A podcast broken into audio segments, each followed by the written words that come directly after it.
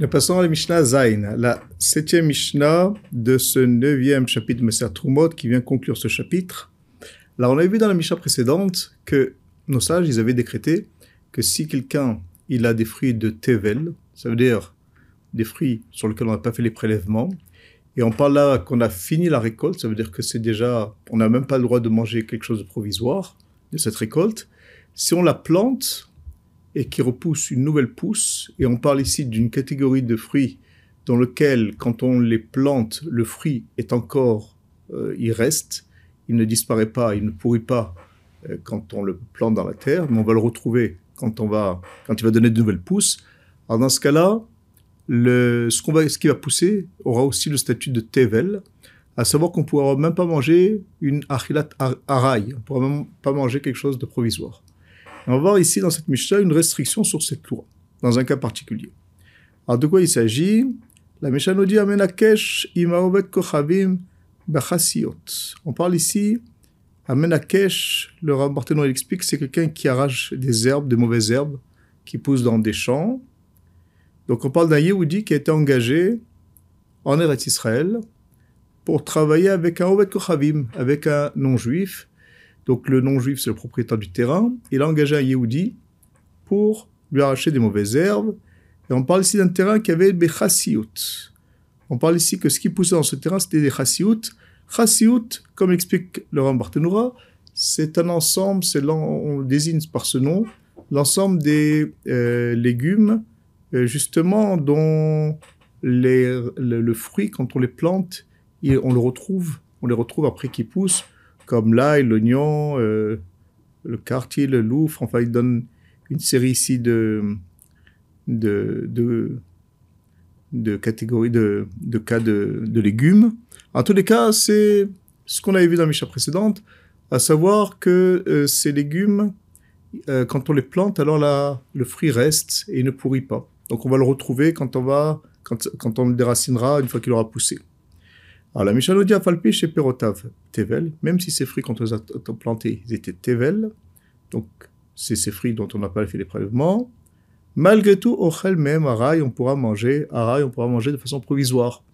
Donc bien qu'on ait vu dans la Mishnah précédente que quand on plante du Tevel, dans des cas pareils où le fruit reste, reste dans la terre et ne pourrit pas, alors on avait vu qu'on ne pouvait pas donc, une fois qu'on on va le, on va le cueillir, une fois qu'il aura poussé, on ne pouvait pas manger même achilataraï, même à manger provisoire, là, on a le droit. Alors ici, il faut euh, faire plusieurs suppositions. C'est ce que le Barthénora il, euh, il développe. C'est que déjà, on parle donc d'un non-juif qui, est propriétaire d'un terrain en Eretz Israël. Or, euh, en Eretz Israël, on aurait pu penser que, comme c'est le non-juif qui est propriétaire, alors il n'y a plus de mitzvah de Trumot ou il plus de prélèvement à faire. Alors là, il y a, quand même. Pourquoi? Parce qu'on considère que la propriété d'un non-juif n'empêche pas que ses fruits sont soumis au trumot ou maasrot, au prélèvement. Maintenant, le non-juif ne va jamais le faire puisqu'il n'est pas, il pas ordonné, mais ça concerne un Yehudi. Et ce Yehudi, comme il travaille, ce juif, comme il travaille dans le champ, le propriétaire lui permet de manger. Il lui permet de manger euh, torque pendant, avoda, pendant qu'il est en train de travailler. Et il va manger évidemment quelque chose de provisoire. Et là, il, lui permet. Et donc, c'est le cas ici où donc ce Yehudi qui travaille pour un non-juif, et comme on l'a dit, alors ses fruits sont soumis au prélèvement, alors il a le droit de manger Achelatarai.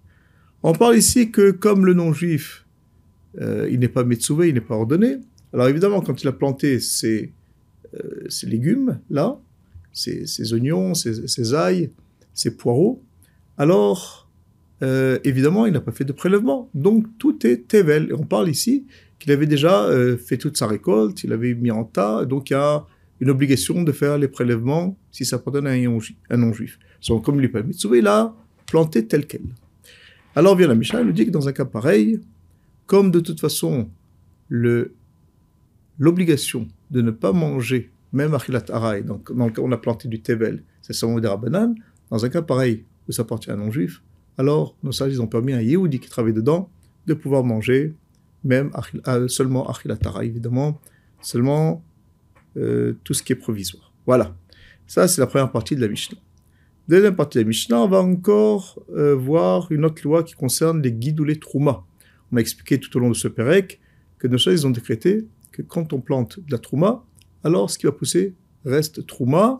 Et les raisons pour lesquelles on avait institué une telle institution, nos sages, c'est parce qu'on craignait que si un, on plante de la trouma tmea, la trouma qui est impure, alors quand on va la planter alors elle va plus avoir de, pureté, d'impureté, ce qu'on va voir de tout de suite.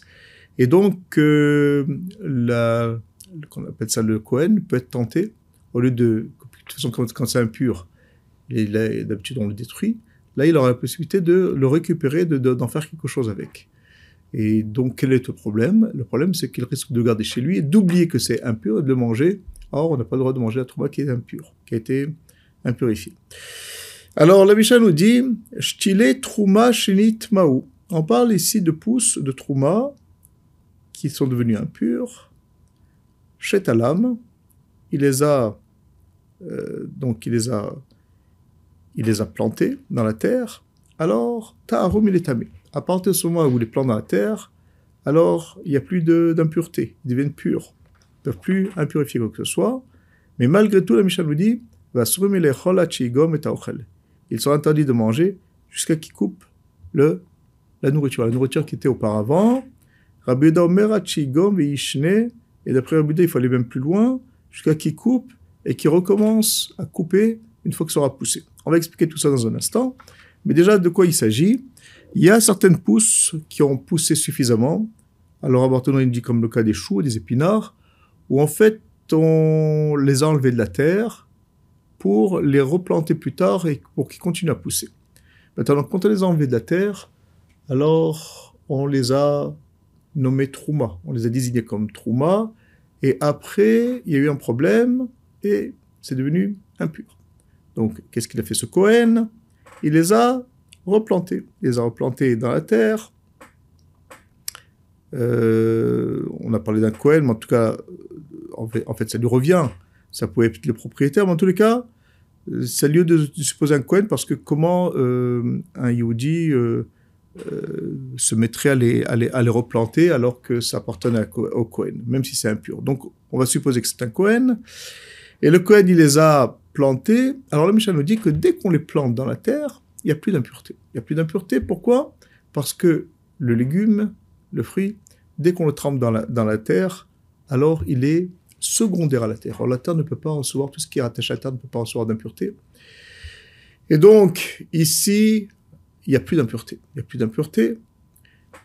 Malgré tout, quand ça va pousser, ça va devoir rester. On a dit que guidoulé trouma, ça s'appelle la trouma, donc ce, euh, c'est ch'tilé, donc c'est des choux, des épinards. Quand on va les, euh, ils vont pousser encore, on va les retirer de la terre, alors ils n'auront plus le statut de, ils n'auront plus d'impureté, mais ils auront le statut de trouma. Les trouma, trouma. Ils auront le statut de trouma. Et la Misha nous dit que normalement, Meikaradji, ils auraient pu le manger tel quel. Que sur mon osage, ils ont fait une ma'ala, ils ont fait, on va dire, une khumra, et ils ont décidé qu'on ne peut pas le manger tant qu'on n'enlève pas la partie euh, qui avait déjà poussé, qui était, qui avait été, euh, qui était devenue impure. Donc la partie qui, est, qui a poussé euh, au-delà de ce qu'il y avait auparavant, cette partie, on n'a pas besoin de, on pourra la consommer, mais ce qu'il y avait, le basique qu'on a planté qui était impur, là, nos sages, ils ont décidé qu'on ne pourra pas le manger, ils ont été marmir.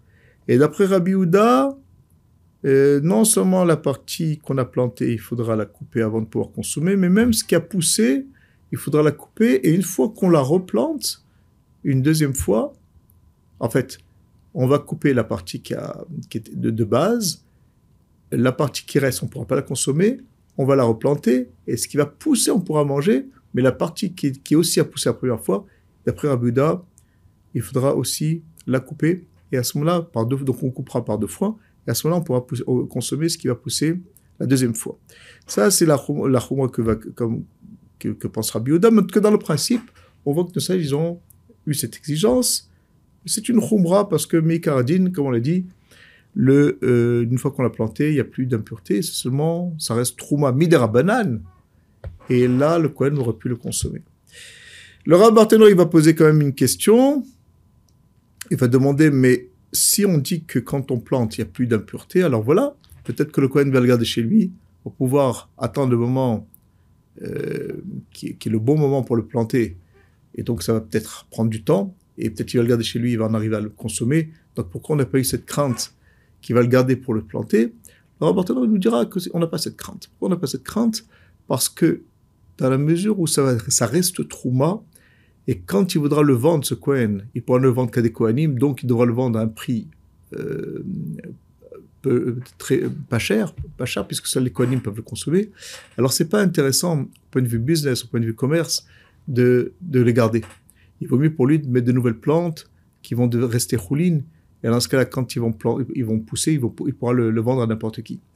mais par contre, si on disait que ça ne s'appelle plus Trouma, alors là, il y avait un risque qu'il va le vouloir regarder et vouloir en avoir de nouvelles pousses qui vont être roulines.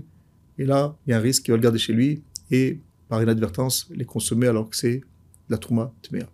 Voilà.